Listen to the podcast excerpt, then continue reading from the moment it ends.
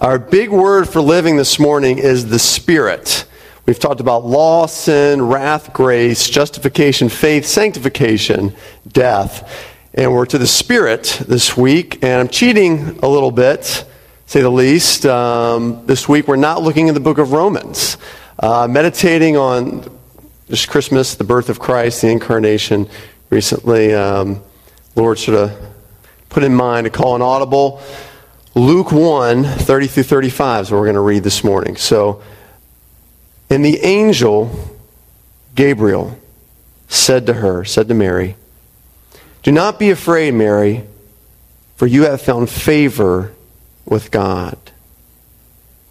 And behold, you will conceive in your womb and bear a son, and you shall call his name Jesus. He will be great and will be called the Son of the Most High. And the Lord God will give to him the throne of his father David, and he will reign over the house of Jacob forever. And of his kingdom there will be no end. And Mary said to the angel, How will this be, since I am a virgin? And the angel answered her, The Holy Spirit will come upon you, and the power of the Most High will overshadow you. Therefore, the child to be born will call, be called Holy, the Son of God. Let's pray. Holy Spirit, you are God. You're described in Hebrews 9 as eternal. You're described here in Luke 1 as all powerful, and Psalm 139 as omnipresent everywhere. And we actually we ask you for help in understanding you. With that this morning, in Jesus' name, amen. Amen. All right, so three of the most provocative descriptions of the Holy Spirit that I've heard before I want to share with you. Uh, these are kind of descriptions you might hear uh, based on how the church has presented the Holy Spirit. One, the Holy Spirit uh, is the red-headed stepchild of the Trinity. All right, uh, in church families, no one kind of pays attention to the Holy Spirit, right? He's off to the side. What about him? You know, should we uh, should we should we talk about him somehow? Redheaded stepchild of the Trinity. Also, the Holy Spirit. this is an interesting one I've heard before. As the Cinderella of the theological ball, the church churches invite the other two sisters, right? God the Father, God the Son, always distinguished guests of any church. Come on in. But the Holy Spirit, He crashes parties, He trashes places, He does crazy things. We got to call the police on Him to restore some order, right? Now, some of you guys, you listen this morning, you're like, I love that about the Holy Spirit. I love it. Some of us think, oh, I love He mixes things up. Whereas others of us, we are afraid of that, right? We walk, you walked into a church before and you've been like, wow, okay, yeah, I'm just gonna, I've just got something in my car. I'm just gonna get my Bible. I'm gonna see you later, right? Uh, that's what happens, right? Thirdly, I've also heard the Holy Spirit described as the shy one, the shy one of the Trinity. Now, with all these descriptions, on the one hand, I'm absolutely okay with these descriptions. And on the other hand, I'm very much bothered about these descriptions of the Holy Spirit. And I'm going to spend the rest of the morning explaining why to both. First of all, I'm okay, okay with less attention because the Holy Spirit doesn't want the attention. The Spirit's grandest purpose is to bring attention to Christ. We talk about the Holy Spirit. His grandest purpose is to bring attention to Christ. When Jesus introduces the Holy Spirit to the disciples, he begins to talk about him. Here's what he says. This is John 16, 13, and 14. When the Spirit of truth comes, he will guide you into all the truth. For he will not speak on his own authority, but whatever he hears, he will speak and he will declare to you the things that are to come. He will glorify me, for he will take what is mine and declare it to you. This is Jesus' sort of introductory statements about the Holy Spirit to his disciples.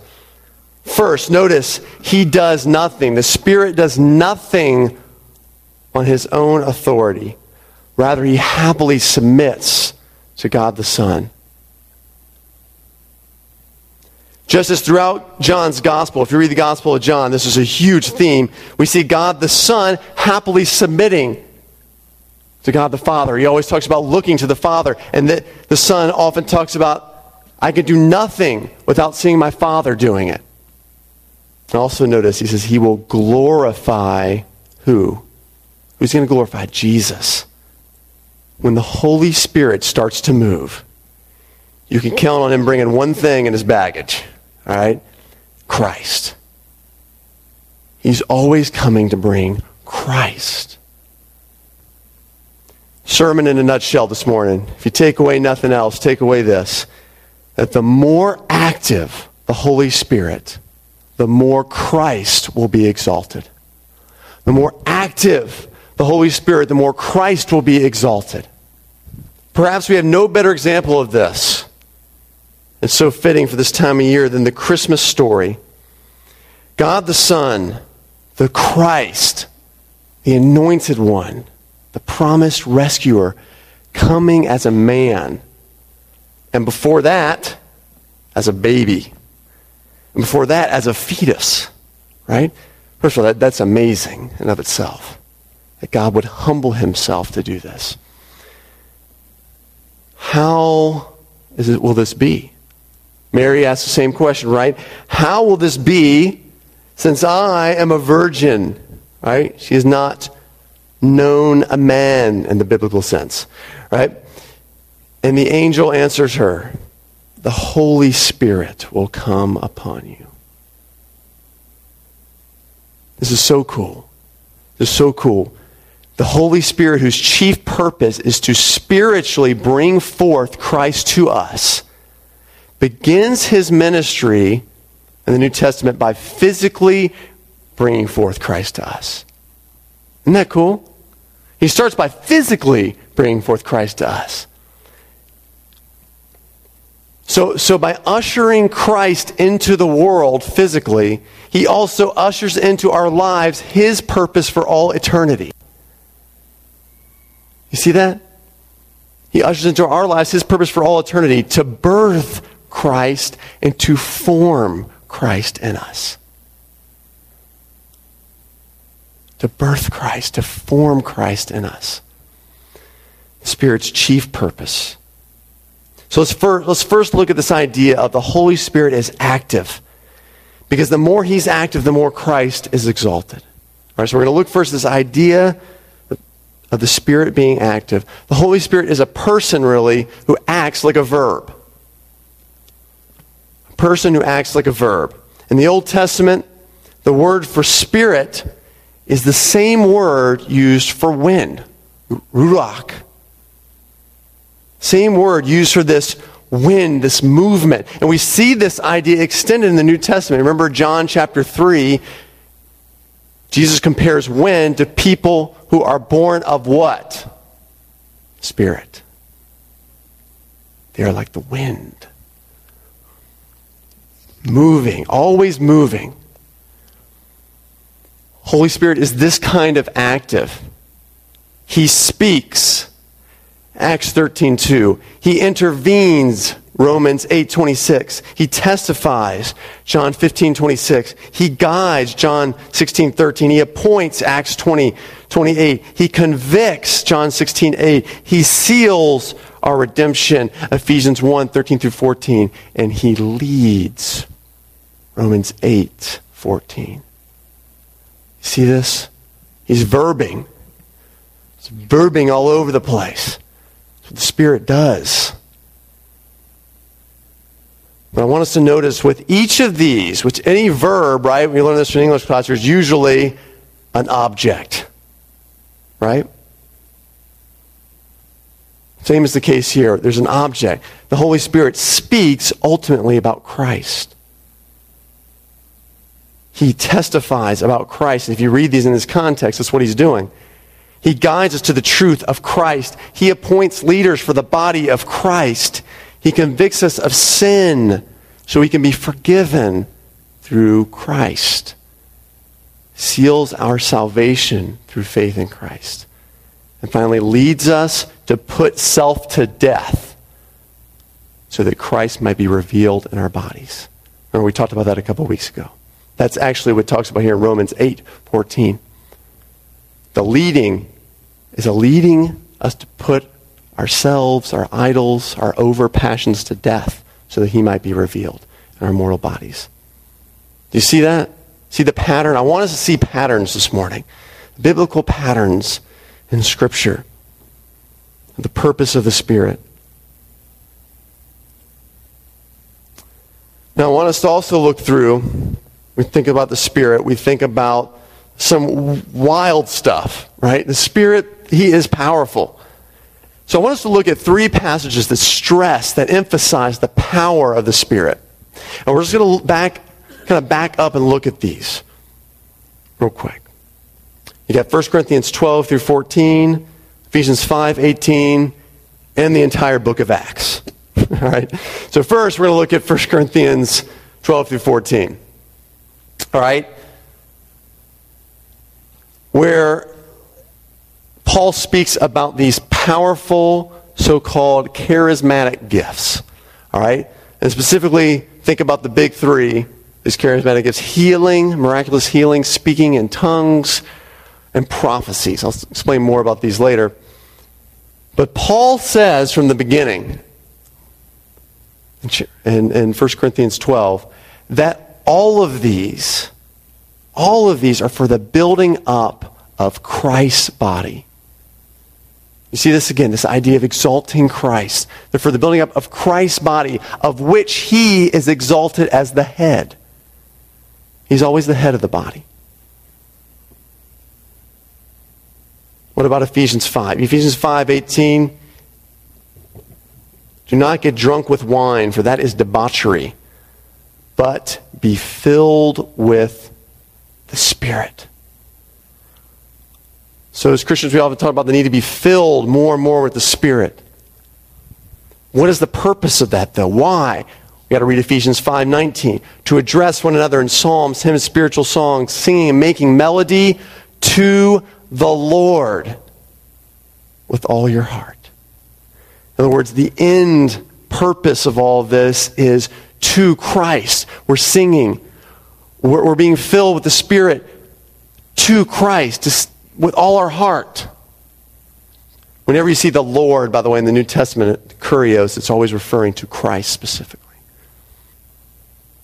Always about Christ. And, and this is important. Let's, let's not be so foolish as to think that just because we're in church, you know, and you may call yourself a Christian, I may call myself a Christian, that the temptation, the temptation to lust for power isn't possible in the Christian life, just as it is in our present world. Because while the Holy Spirit is powerful, there can develop in us as Christians an over passion. We talked about this a few weeks ago. You can look it up online. There can develop in us an over passion to experience unusual manifestations of the Spirit's power. We can almost start to idolize it. Instead of coming to Christ and ask, you know, with open hands to receive anything he has to give us, like a child with his, with his father. We can start to just want the powerful stuff, just the big stuff, the stuff we feel in our lives. And that too can become an overpassion. It can become an idol. What do we hear about Jesus, though? What we hear about Jesus is that we're supposed to seek him.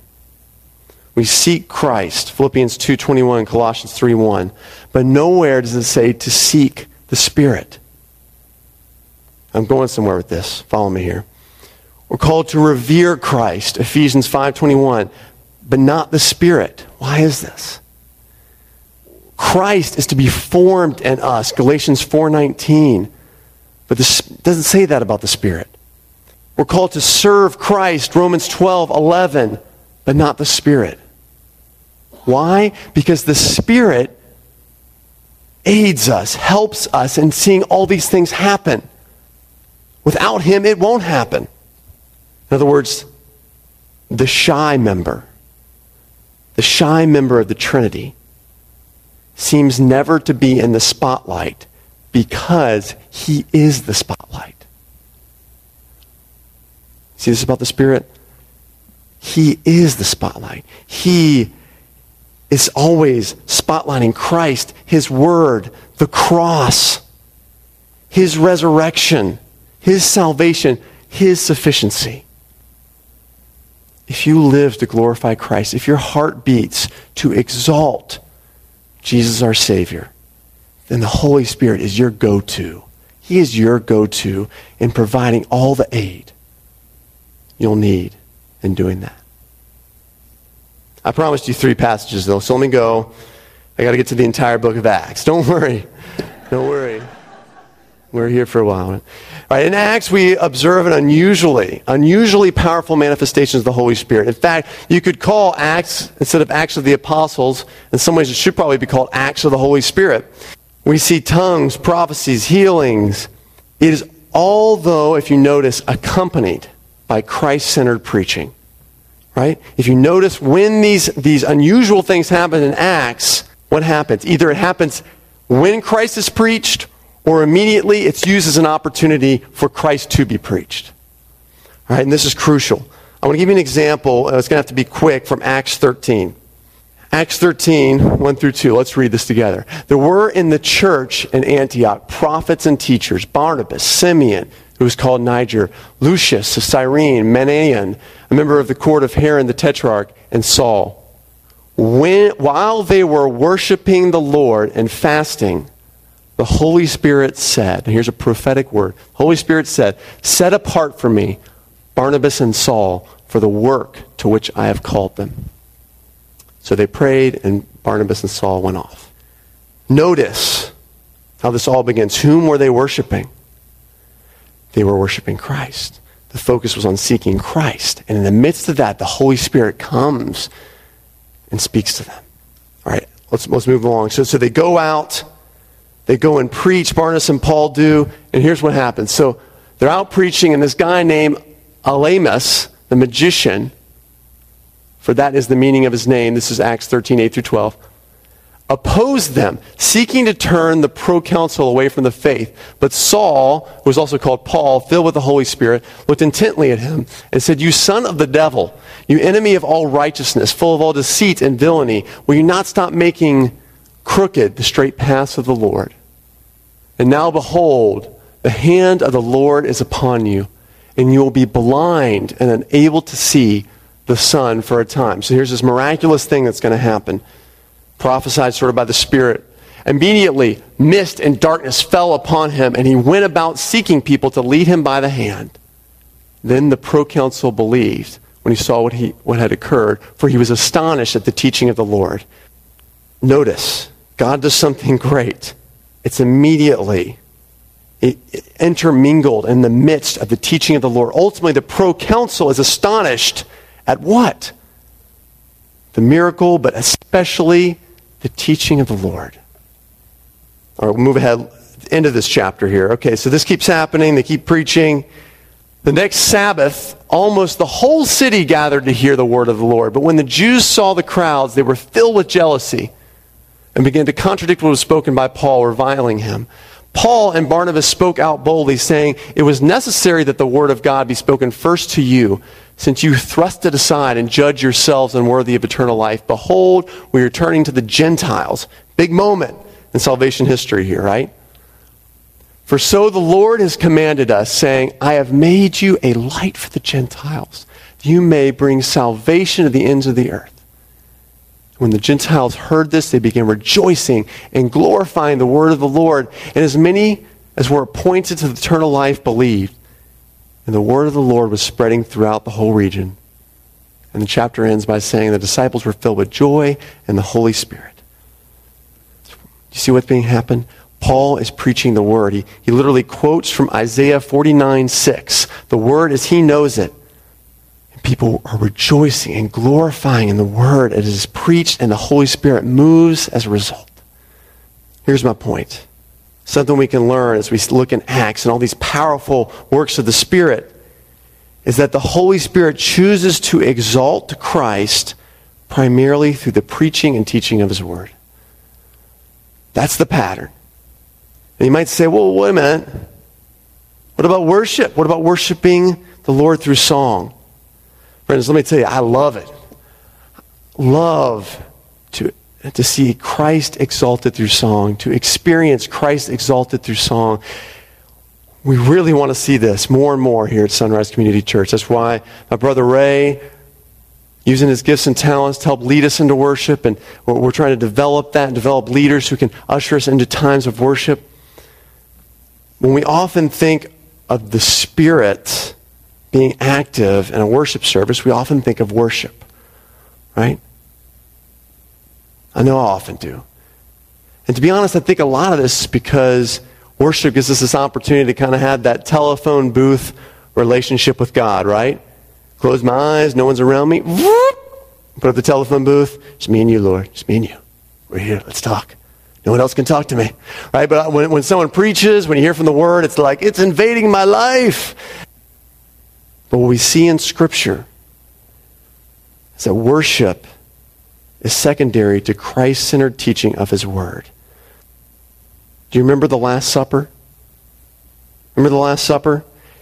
The Apostle John gives us five chapters of Jesus' teaching, rich teaching. Five chapters. But do you remember how the Last Supper ends? How does it end? They all sing a hymn. They, got, they sing a hymn. And it's glorious, but it is one hymn. A glorious hymn. I think it was an awesome hymn that allowed the disciples to take in, to drink in the word of Christ, let it soak in, and as it soaked in, they began to exalt Christ through song. In fact, I think that what Paul describes as a perfect worship service likely happened for these disciples at the Last Supper. What does he say? Paul says in Colossians 3:16, he says it in one verse, "Let the word of Christ dwell in you richly, teaching and admonishing one another in wisdom, singing psalms, hymns, and spiritual songs with thankfulness in your heart towards God." Do you see this?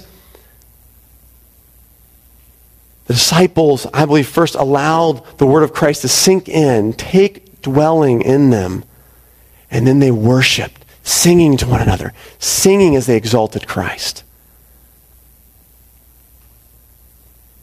Biblically, we see this worship in the Spirit as a response to the Spirit's work through His Word. Why? Because throughout Scripture, God's Word always brings life. Right? From Genesis 1, God spoke. Boom! The lights go on. Right? God's word always brings life. Always brings life. You know the Spirit is present and active when Christ is exalted. And friends, Christ is most often exalted when we see his life giving word present in some way, shape, or form. Do you see that? Okay, so on the one hand, I'm okay with less attention because the Holy Spirit wants the attention towards Christ. But on the other hand, I'm bothered. I'm bothered by less attention because the Holy Spirit brings every good thing in life. He brings every good thing in life. God the Father is sovereign over the universe. The Son sits on the throne to intercede for us. But the Holy Spirit is out here doing all the legwork in our present day and age. Everything comes about from the Spirit. And so when he gets pushed aside and we don't talk about the Spirit and we don't have opportunities to experience the power of the Spirit, it bothers me. It should bother us. If you don't know Christ or you don't seek him yet in your life, man, let me tell you, it is a thrill. It is a thrill to see Christ, to know Him. It is awesome. Do you remember? Do you remember when you first started seeking Him? Let me ask that, friends. Do you remember that day? That time, that season? Maybe you were young, maybe you were older. And the Spirit was doing all kinds of things around you. He was providing things you didn't have. He was having you bump into people with whom you could share your faith. You were praying bold things. And like that, they would happen. You were reading the Word, and the Spirit would make His Word just jump off the page. Do you remember this? Sometimes things happen on the way to where we are now. Something happened to the church of, of Galatia. Paul says to them in Galatians 3, verse 3, he says, Are you so foolish? Having begun by the Spirit, are you now trying to be perfected in the flesh? I love the way the New Living Translation reads it. We'll read that as well, where he says this Have you lost your senses?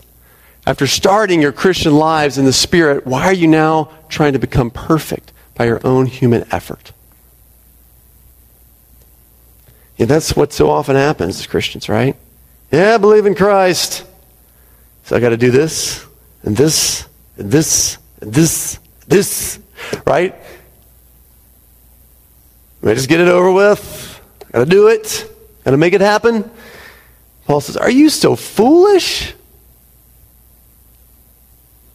That's not how you started. That's not how it all began.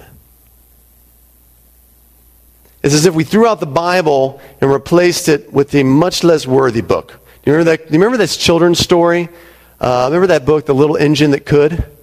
Remember this thing? I was, I was uh, trying to look for this book in my children's library. I think I texted five parents last night.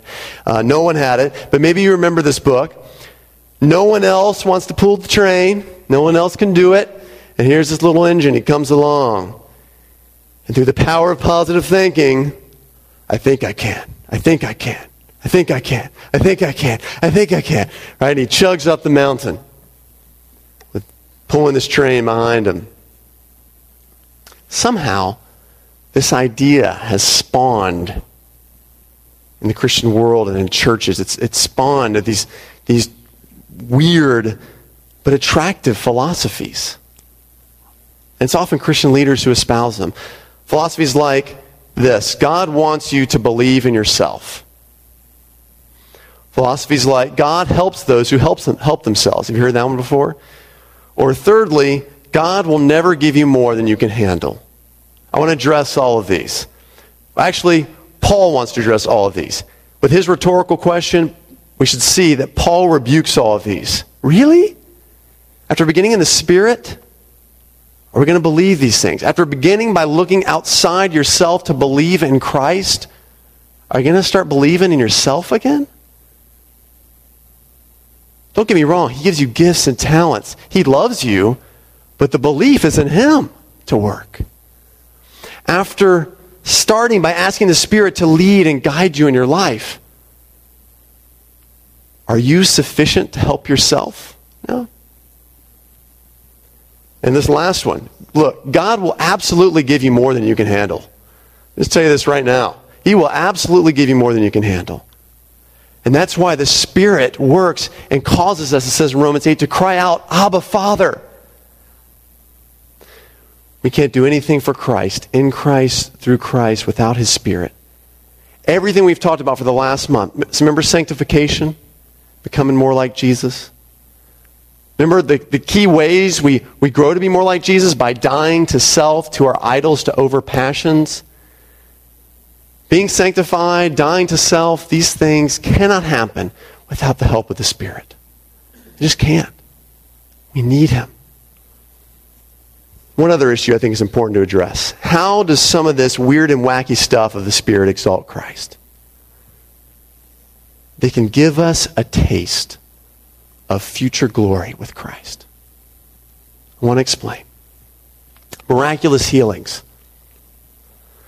I was speaking recently to someone here, actually about a friend of theirs who'd experienced a miraculous healing from cancer. Someone had prayed for them and they'd received healing. Okay?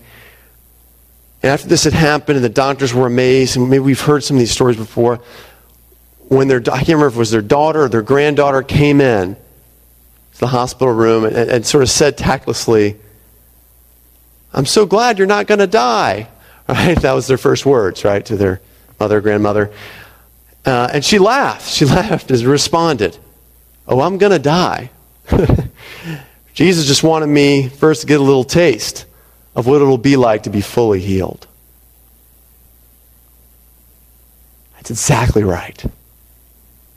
One day, we'll all be fully healed with Him when we are with Him in all unity. And so sometimes on earth, He wants to give us a little taste of that. Speaking in tongues. Uh, speaking in tongues is speaking in a language unknown to the speaker, but it's able to be translated into something sensible miraculously, okay? This gives us a taste of the throne in Revelation 5, where every tribe and tongue will sing praise in perfect unison to the Lamb of God, Christ, who takes away the sins of the world. You see that little taste that exalts Christ. Somehow, all these languages will come together and sing in perfect unison, praising the Lamb of God. So now that can give us a little taste of what that's like here on earth. Prophecy is an impression given by the Spirit. We can't spend a lot of time on this, sorry. An impression given by the Spirit to communicate to others. It's always subject to human error. We have to be very careful with this. It's not the same weight as Scripture. Certainly not. But sometimes something someone says can be from the Lord in a very a spiritual, miraculous sense. And it can give us a taste of every mystery being revealed when the clouds are peeled back like a scroll. And we're with Christ. All the mysteries revealed, all the truths. Get a little taste of that with some of these miraculous things. Do you see that? That's how these more unusual things can exalt Christ. We think about it only as being like, oh, that person just wants stuff for themselves, they just want to experience stuff. No, it can exalt Christ. 1 Corinthians 13, 8 through 10, Paul says this As for prophecies, they will pass away. As for tongues, they will cease. You see that? Some of the miraculous. As for knowledge, it will pass away. For we know in part, we prophesy in part, but when the perfect comes, the partial will pass away when the perfect comes. Another word there in the Greek, which is usually the meaning in the New Testament, means when the complete comes. When we are completed by being with Jesus, these partial things will pass away. But how good it is to have the partial here on earth, isn't it? To have these little tastes of God's power while we're still here. When we're in heaven, eh, just be blown away. We don't have to use discernment and wonder why people are doing what they do. It'll be all power and all glory. But here, it's nice to have the partial. Do you see why? Give us a little taste. What it's be, be like to be with Christ in eternity. This is, this is one of these, by the way, note taking sermons. I realize that we're going through a lot of scripture, a lot of things. I hope you're following along. How does all this, though, matter for the way we live? I'm going to finish here. How does all this matter for the way we live our lives? Specifically, how does it matter that we know the purpose of the Spirit, the ultimate purpose of the Spirit? First of all, knowing His Spirit, knowing the Spirit's purpose, helps us know how to pray. Helps us know how to pray. Pleading with the Spirit's help, for the Spirit, for the Spirit's help, that Christ be exalted in my life, in my church, in my place of work, in a given situation, if I know that the Spirit's goal is to exalt Christ, then it changes the way I pray in those situations. It changes the way I ask for the Spirit's help. If I know His will is to exalt Christ, my prayers become more about Him increasing and me decreasing. It becomes less about, you know, Lord, uh, uh, you know, I just need a little help here. I'm afraid I'm going to be persecuted. Now, granted, God will listen to our prayers at that. I don't want to make fun of that on one hand. On the other hand, our prayers start to change and say, Lord, whatever you got to do, exalt Christ in this situation. Please exalt Christ in this situation. If we know the Spirit's purpose, number two, if we know the Spirit's purpose, helps us discern what is of the Spirit and what is of flesh, or worse. Right? In the spiritual world, we talk about things powerful the Holy Spirit. Could be other kinds of spirits as well going on. How do we discern what is really of God? Years ago, as a, many years ago, as a youth pastor, I was at a vineyard church in Chicago, Illinois. Uh, love, love the church. I used to go and take my students along to this, their annual weekend winter retreat where all the vineyard churches of the state got together. Every year on the schedule they gave us, they gave us a schedule right, with one of these little programs, um, you know, with tons of like clip art and stuff like that. Because it was cool back then, clip art. Now, come on, clip art, seriously. All right, um, they had this on the schedule every Saturday night. It said, Holy Spirit kicking ministry time on there, all right? And in bold letters underneath it says, the Holy Spirit shows up. So basically, it was planned every year for the Holy Spirit to show up at a particular time on a particular night, right? He was as regular as Saturday Night Live. And I was like, here we go. I, and no doubt, the Spirit can and does show up. But we don't know how or when or what he's going to do. And absent from the agenda was faithful teaching from God's Word. I was a young, a young buck at the time, still am, but after a couple years of, of going through this retreat, I decided to write and call the pastor who was in charge, who was 30 years my senior. All right, so I was a little intimidated, did this with fear and trembling. And I got a huge props to this guy. Huge props to this guy. I, I shared my heart with him. We even walked through scripture a bit together. He said, You know what? You're right. We think the Spirit will be somehow more present with these, these sort of big things and we're up here, we're playing music, and we're praying, but we're doing it for the wrong reasons. We're kind of doing it for ourselves. I see that. First of all, big props, because this guy, I, I will never forget this, what an impression this made of humility. This guy to say this. And I appreciate him to this day. Sure enough, things began to change. The next two years, there was teaching. And it wasn't perfect. Frankly, some of the guys there weren't used to teaching through God's Word.